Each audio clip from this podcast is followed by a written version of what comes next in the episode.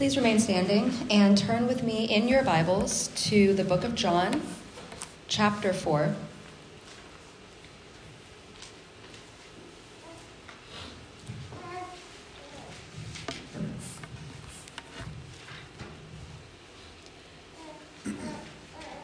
Verse 1. The Pharisees heard that Jesus was gaining and baptizing more disciples than John, although in fact it was not Jesus who baptized, but his disciples. When the Lord learned of this, he left Judea and went back once more to Galilee.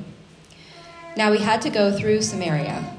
So he came to a town in Samaria called Sychar, near the plot of ground Jacob had given to his son Joseph. Jacob's well was there. And Jesus, tired as he was from the journey, sat down by the well. It was about noon.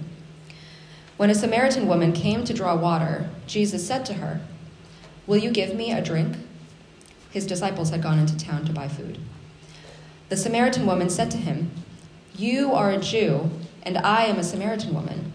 How can you ask me for a drink? For Jews do not associate with Samaritans." Jesus answered her, "If you knew the gift of God and who it is that asks you for a drink, you would have asked him, and he would have given you living water." "Sir," the woman said, "you have nothing to draw with, and the well is deep. Where can you get this living water? Are you greater than our father Jacob, who gave us the well and drank from it himself, as did also his sons and flocks and herds?" Jesus answered, "Everyone who drinks this water will be thirsty again. But whoever drinks the water I give him will never thirst. Indeed, the water I give him will become in him a spring of water welling up to eternal life." The woman said to him, "Sir, give me this water so that I won't get thirsty and have to keep coming here to draw water." He told her, "Go, call your husband and come back." "I have no husband," she replied. Jesus said to her, "You are right when you say you have no husband. The fact is you have had 5 husbands, and the man you now have is not your husband. What you have just said is quite true." "Sir," the woman said, "I can see that you are a prophet. Our fathers worshipped on this mountain, but you Jews claim that the place where we must worship is in Jerusalem."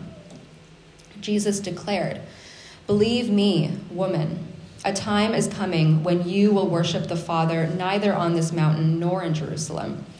You Samaritans worship what you do not know. We worship what we do know, for salvation is from the Jews. Yet a time is coming, and now has come, when the true worshipers will worship the Father in spirit and truth, for they are the kind of worshipers the Father seeks. God is spirit, and his worshipers must worship in spirit and in truth." The woman said, "I know that the Messiah, called Christ, is coming. When he comes, he will explain everything to us." Then Jesus declared, "I who speak to you am he." This is the word of the Lord. Let's pray. Father, Son, Holy Spirit, we ask that you would come and be with us here. Meet us where we're at and speak to us. We pray all these things in your name. Amen. Go ahead and have a seat, everyone.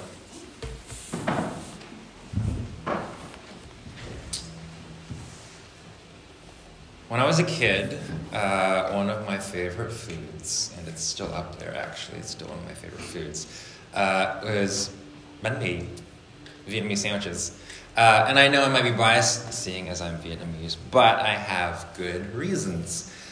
First, it's made on the very best kind of bread, the French baguette. Second, it has the best condiments, that extra greasy Vietnamese mayonnaise and pate.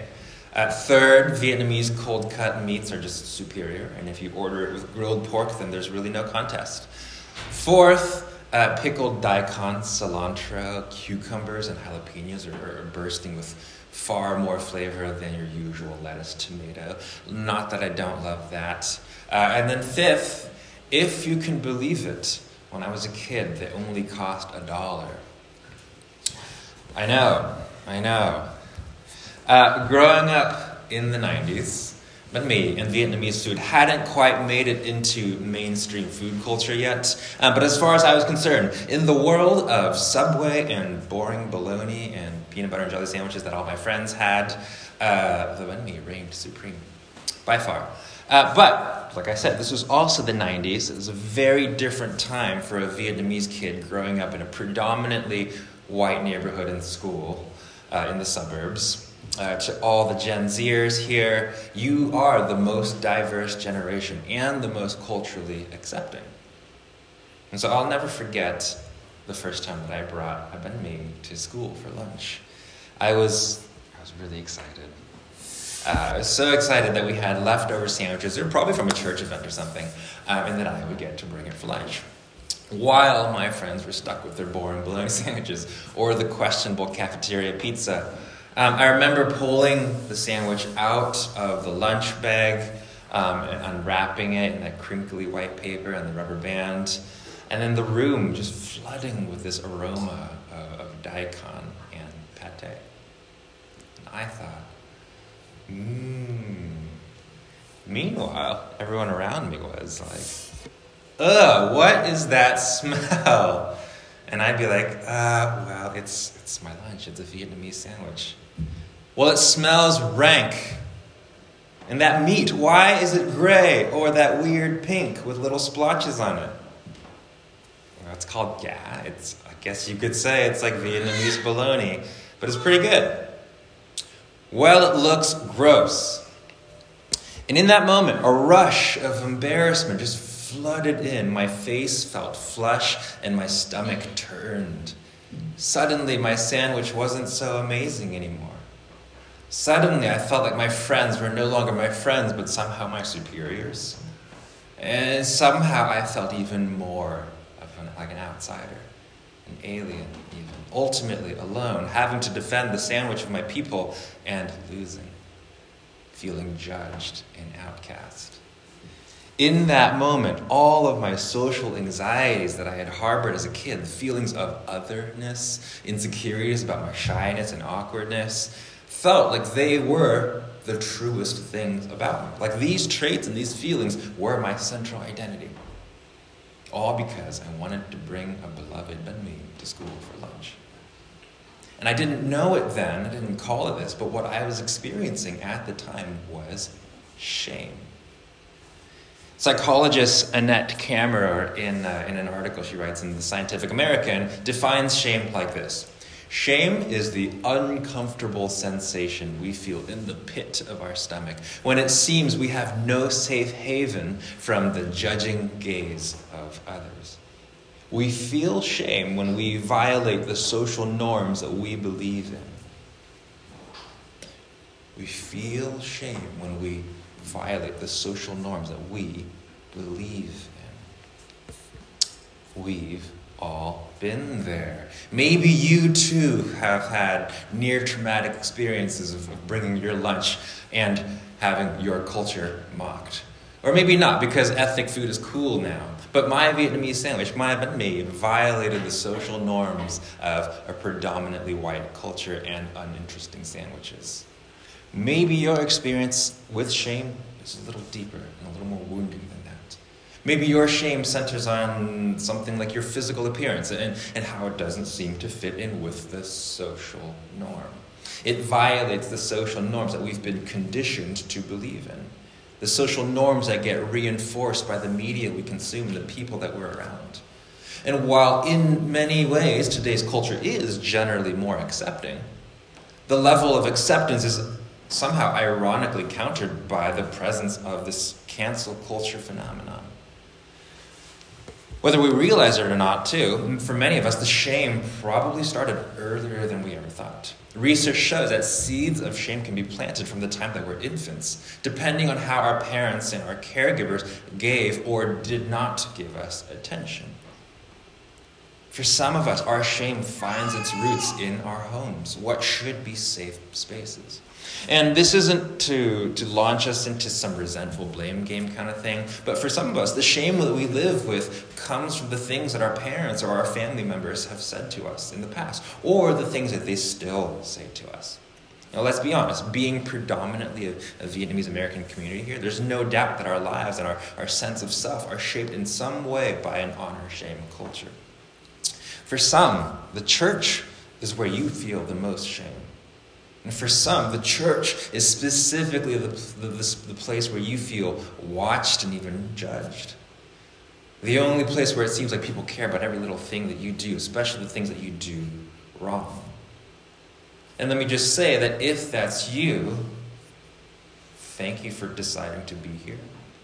I'm sorry that that has been your experience. Shame is not the way of Jesus. It's actually the way of the enemy. Regardless of our backgrounds, we've all experienced shame, either in a small way or a big way.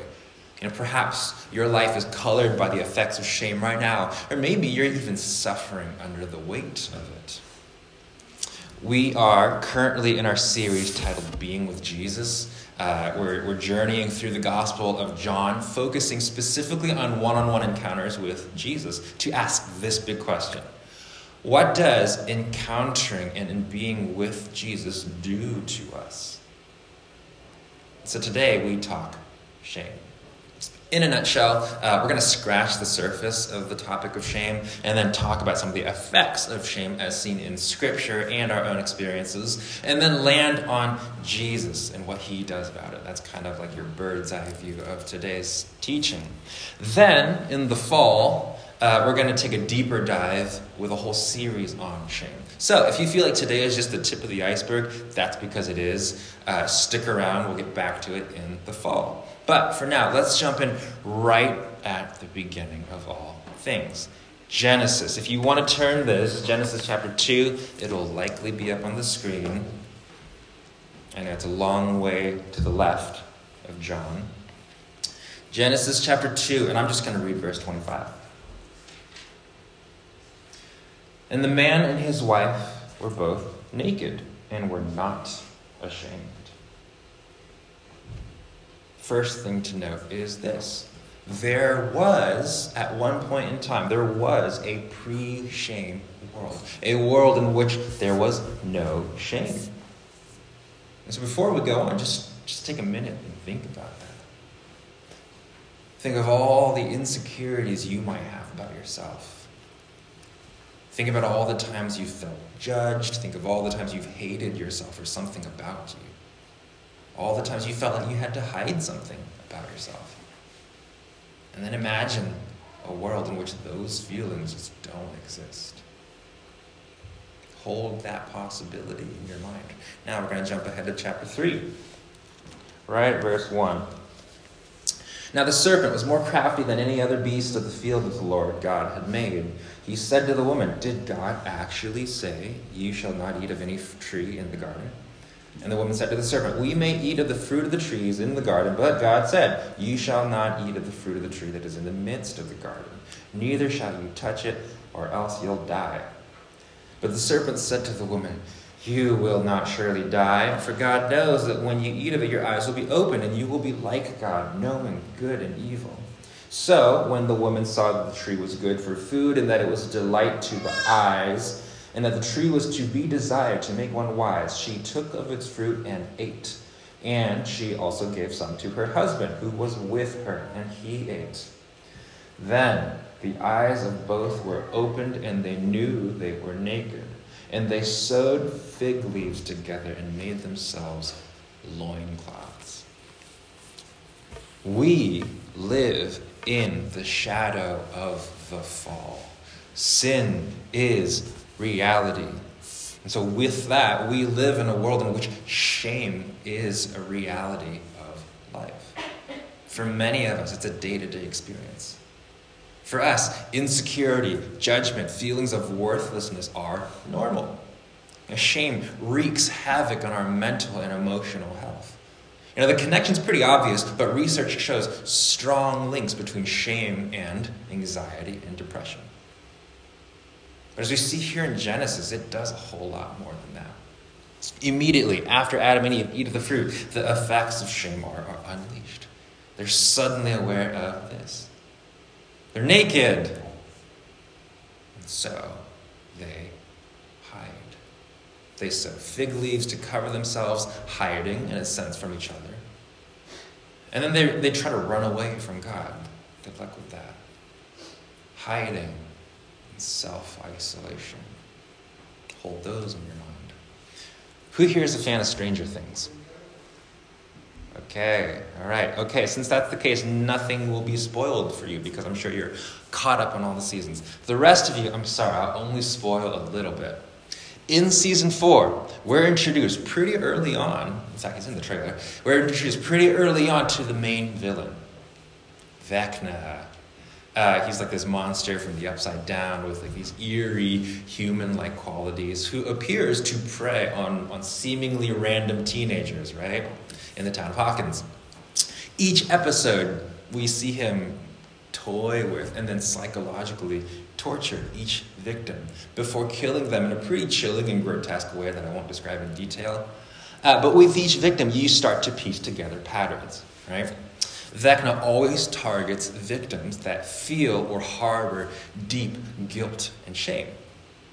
When an attack would come, he would isolate each victim, trap them in these trance-like hallucinations, cutting them off from reality, and then conjuring some distorted version of a past event that would trigger intense guilt and shame. And then this crescendos until the victim can't take it anymore, and then he kills. So, on one level, we get a pretty diabolical new villain, unlike any we've ever seen before in the first 3 seasons. But on another level, through the course of season 4, we get an expose on the topic of shame and its effects. Isolation, alienation, and loneliness. And with that, the distortion of reality, which then gives way to lies, feelings of worthlessness, anxiety, self-loathing, depression, and the list goes on. Now, jump back to Genesis 3. What do Adam and Eve do after they eat the fruit? They hide. They self-isolate. Now, here's a bit of irony. Backtrack a bit to verse 1. Notice that this whole thing with the serpent tempting Eve starts with isolation. The serpent goes to Eve when she's isolated. And then all he has to do is plant an idea. Did God actually say? Eve is isolated, she's alone, and he plants an idea that distorts reality. Because when we're alone, truth is easily distorted and twisted. This is why it's so easy for us to live in these echo chambers that we fashion for ourselves. The truth is that God is trustworthy, he's good, he is love, and we find all that we need in him.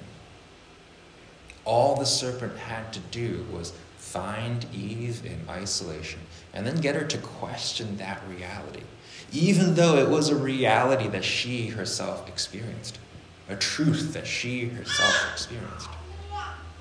And after she and Adam eat of the fruit, shame continues these same effects.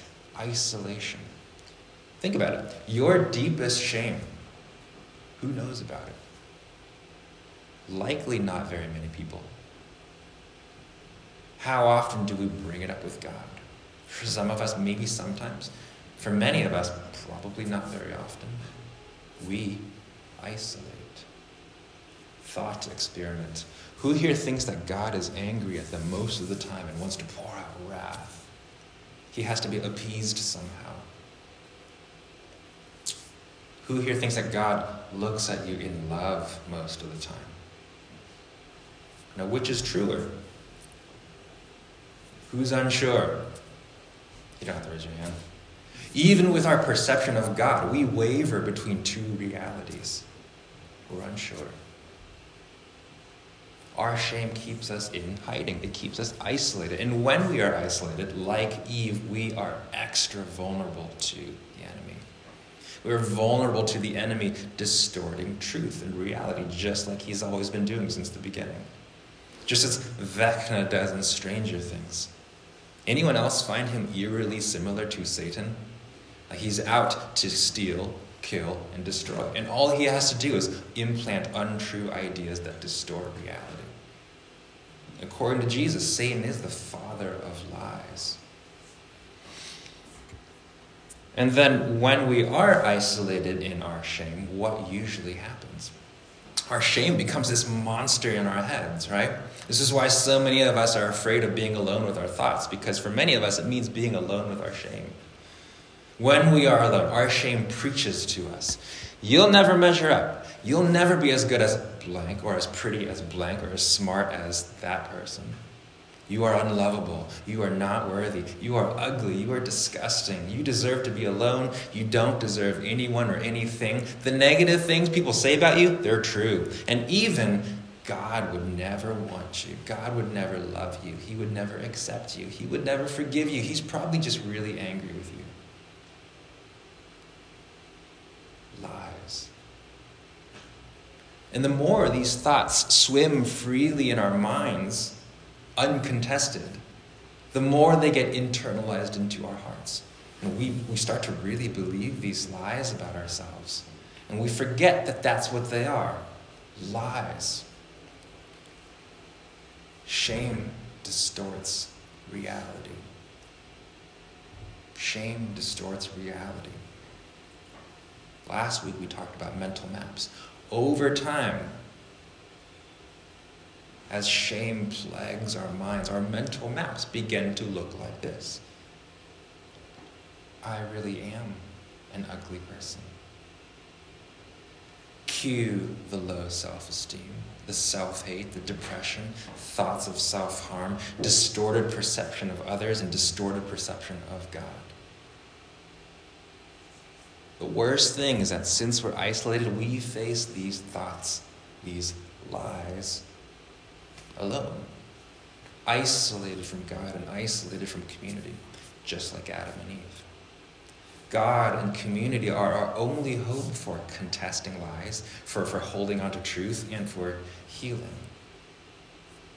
But we remain hidden, trapped with lies. Last bit about Stranger Things, I promise. There's this bit where you get a glimpse into the Upside Down, and Naomi knows what I'm talking about. It's the alternate dimension where Vecna traps the minds of his victims. In the Upside Down, everything's just dark and red, and we see the people he's attacking, trapped in these grotesque tentacles, isolated from reality with seemingly no hope. This is kind of what shame does. It traps, and it chokes. So is there any hope? Let's turn back to today's text. We're going to pick it up right at verse 1. Now, when Jesus learned that the Pharisees had heard that Jesus was making and baptizing more disciples than John, although Jesus himself did not baptize, but only his disciples, he left Judea and departed again for Galilee. And he had to pass through Samaria. So when he came to a town of Samaria called Sychar, near the field that Jacob had given to his son Joseph, Jacob's well was there. So Jesus, wearied as he was from his journey, was sitting beside the well. It was about the 6th hour, meaning noon. A woman from Samaria came to draw water. Jesus said to her, "Give me a drink." For his disciples had gone away into the city to buy food. The Samaritan woman said to him, "How is it that you, a Jew, ask for a drink from me, a woman of Samaria?" Now, there's a lot that could be said about this whole passage, but we're going to focus on a couple details. Verse 6. It was about the 6th hour, which meant it was noon. Then, verse 9. How is it that you, a Jew, ask for a drink from me, a woman of Samaria? These two verses set up the social construct of the time, the social norms that people believed in at that time. It doesn't matter if they were true or not, it's what people believed. We feel shame when we violate the social norms that we believe in. These were the social norms that the Jews at the time believed. First, Samaritans, which were basically mixed-race Jews, were believed to be inferior. Jews did not associate with Samaritans. Second, women were viewed as lower, and it was considered a bit scandalous for a man to interact with a woman alone, which is exactly what Jesus does here. And then third, the time of day is a big clue. The woman went to the well at noon, in the desert. That would have been the worst time to go out to get water because it would have been the hottest time of the day. No one got water from the well at this time except this woman. And we learn why in verse 16. Jesus said to her, "Go, call your husband and come here." The woman answered, "I have no husband."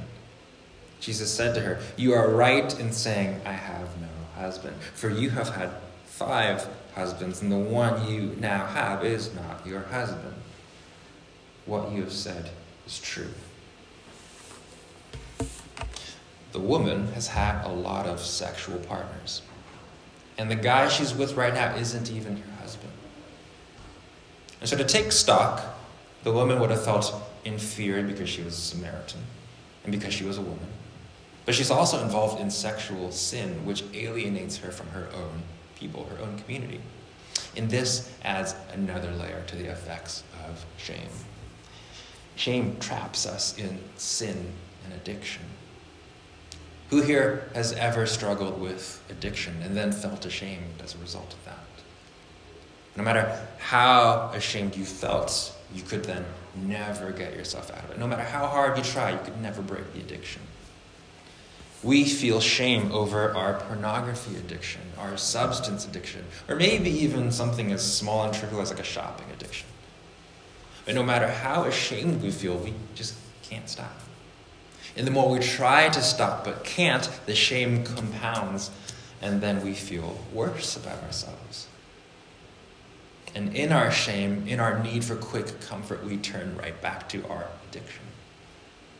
And for those of us who struggle with depression and self-loathing, there's a good chance you've wrestled with the desire to hurt yourself. The shame you feel about yourself leads you to want to harm yourself. It even makes you feel like you deserve it in some way. I mean, you're even deluded into thinking that you'll get some sort of relief from that. Remember, shame distorts reality. And if and when you do hurt yourself, you find that the relief is only momentary. And then you feel more shame for actually acting on your urge to hurt yourself. And let me just pause and say that if this is you, if this is what you're struggling with, you need to talk to someone. Please reach out to a friend, a family member, and please seek professional help. But shame traps us in our sin and in our addiction. Shame tells us that we don't deserve better, that all we deserve is to remain there in our sin and addiction. And as we remain stuck, shame tells us that we can never change. You'll never change. You'll never transform. Psychologist Brené Brown states, "Shame corrodes the very part of us that believes that we are capable of change."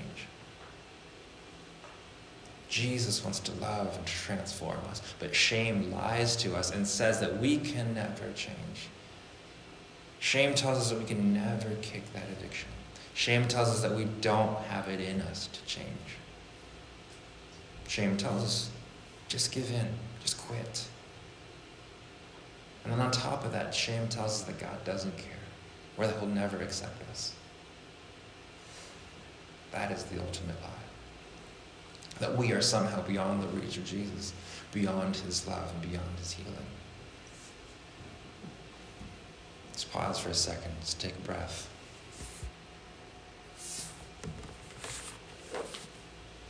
Read verse 17 again.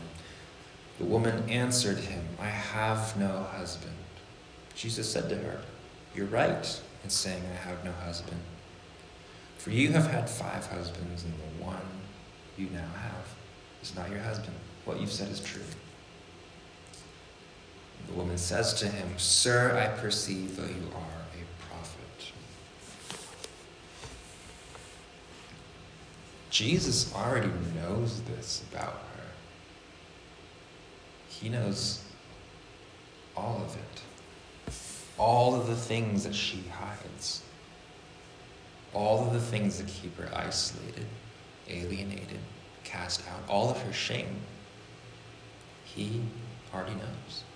He knew all of this before verse 1. three reasons for her to remain trapped in shame. She's a Samaritan, she's a woman, she's involved in sexual sin. Three lines that keep her from self-worth, love, and community. Three lines that Jesus then steps over. The truth is, he knows you. He knows all of the things that you would prefer to hide. He knows all of the things that keep you isolated, alienated, and trapped. He knows your shame. If there's anything to take away from today's sermon, it's this. Jesus comes to us in our shame. He welcomes and receives us in our shame. That's just his character, that's who he is. He spent his entire ministry specifically seeking out those whom society and social norms deem to be shameful. And so if you feel shame, if you experience it, that actually makes you a perfect candidate for Jesus. He does not hold your shame against you in the same way that when you welcome him into your life, he does not hold your sin against you. As the Apostle Paul writes, but God shows his love for us in that while we were still sinners, Christ died for us.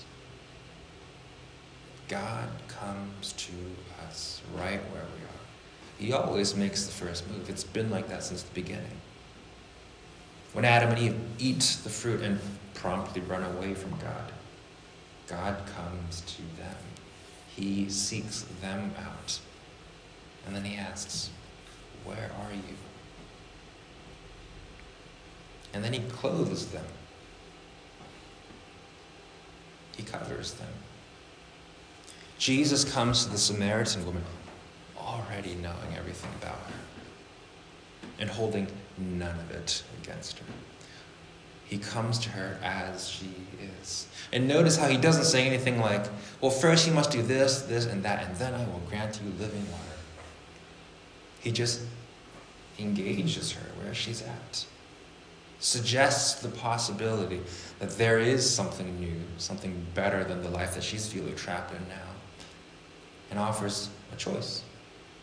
Jesus always offers us a choice and a chance to respond.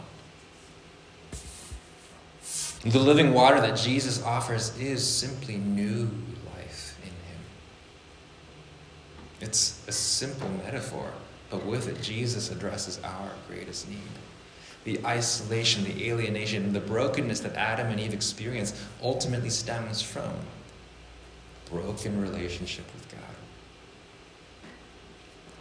Jesus bridges that gap and provides a pathway out of it, out of the alienation. Shame leads us to isolate ourselves from God. It makes us feel like God would never want us, or that he's too angry with us to love us. Jesus comes to bring us back to God. He restores relationship with God, dispelling all the lies that the enemy wants us to believe about God.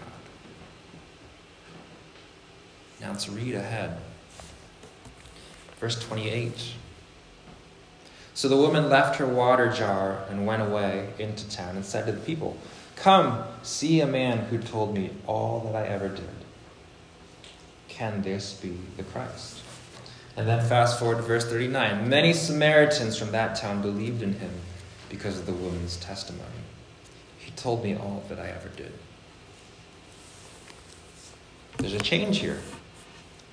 At the start of the episode, we see the woman going out to get water at high noon. No one else will be around. We see her avoiding people. Here, we see her returning to community. She returns to community to tell them about Jesus. In other words, Jesus comes to us in our shame, in our isolation, and then restores us to community. Shame isolates us from community. It makes us feel, well, if people knew this about me, they would never accept me or want me. Or I need to present myself in this way and hide that stuff about myself for people to actually like me. Jesus brings us into community in which we no longer have to hide. In my walk with Jesus, I've found it necessary to have friends that I can confess everything to. And I'm serious when I say everything. And at first, it was definitely scary. Like, I totally went through the thought process of, man, if they knew this about me, they would totally see me in another light. They might even think lesser of me. They might not even be my friend anymore. But when we're in community with nothing to hide, nothing to try to cover up, shame actually loses its power. It loses its grip on us. Now, this doesn't mean that community is a place where we share the deepest, darkest parts of us, including all of our sin, and then leave it at that, choosing to remain unchanged.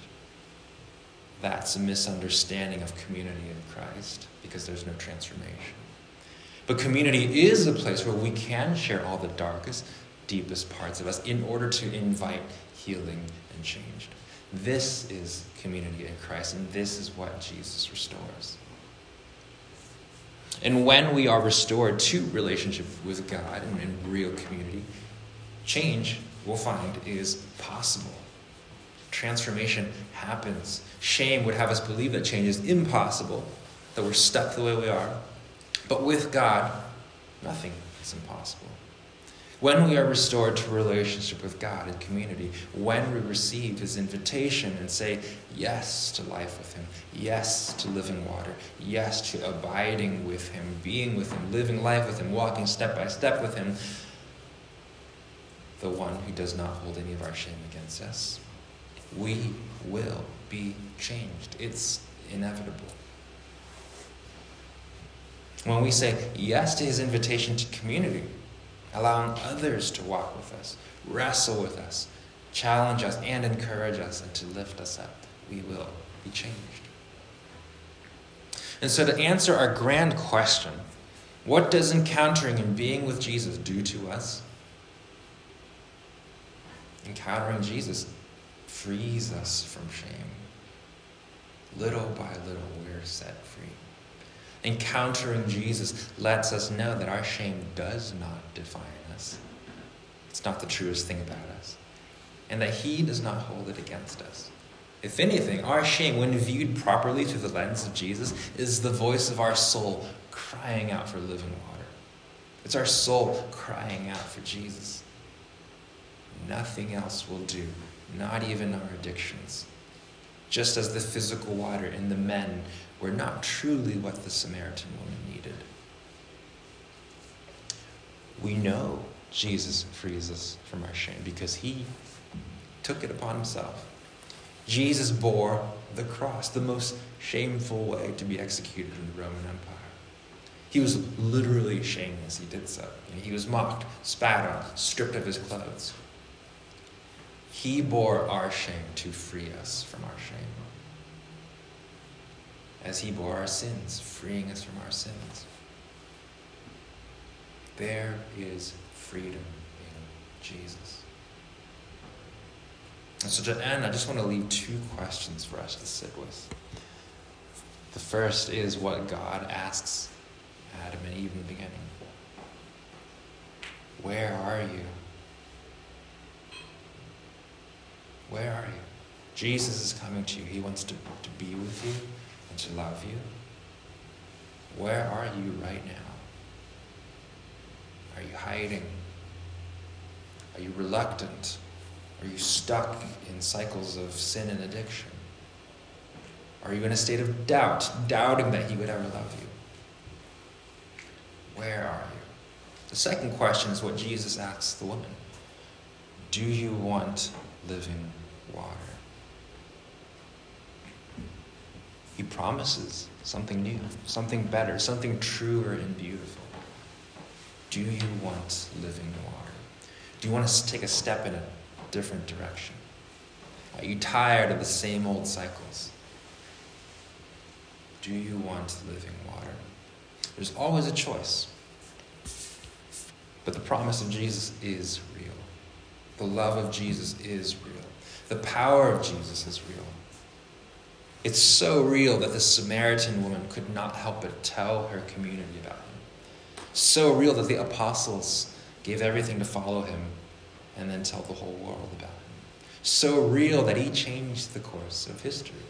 And so real that he continues to transform lives today in the world around us and even in this community here. Where are you? Do you want living water?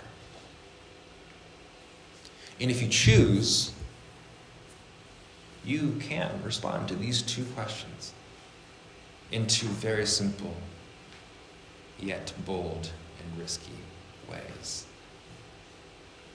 First, dare to be vulnerable before God.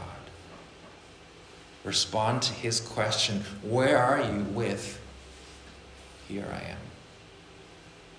This week, in prayer, in your quiet time, practice confession.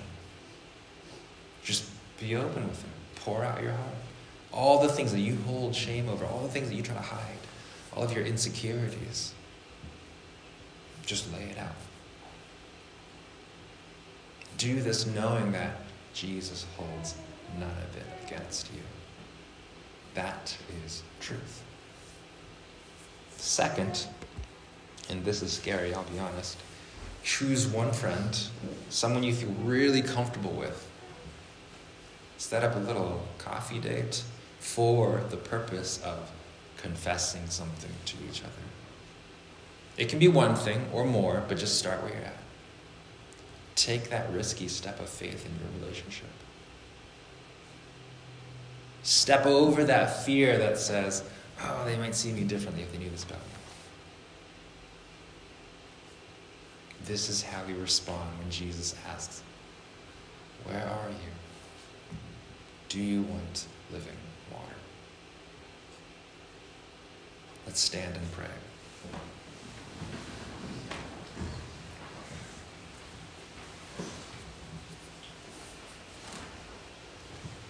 Jesus, thank you for being our friend, our brother. Thank you for being the kind of friend who doesn't hold judgment over us. The kind of friend who doesn't hold our shame over us, our past offenses and our guilt against us. Thank you for being the friend who comes to us right where we are and loves us just as we are.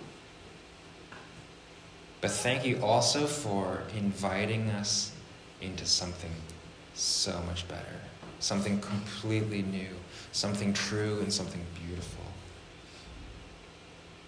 Thank you for inviting us to be your friends. Thank you for inviting us to be with you and to live our lives with you. We pray that as we do that, we would know your power. We pray that we would know your power over shame. And we pray that as we step into life with you, that we'll do so boldly, in a risky way that involves us going through all of the things that we're afraid of. And we pray that you would change us as we do it, that you would transform us, and that you would ultimately heal us. We pray all these things in your name. Amen.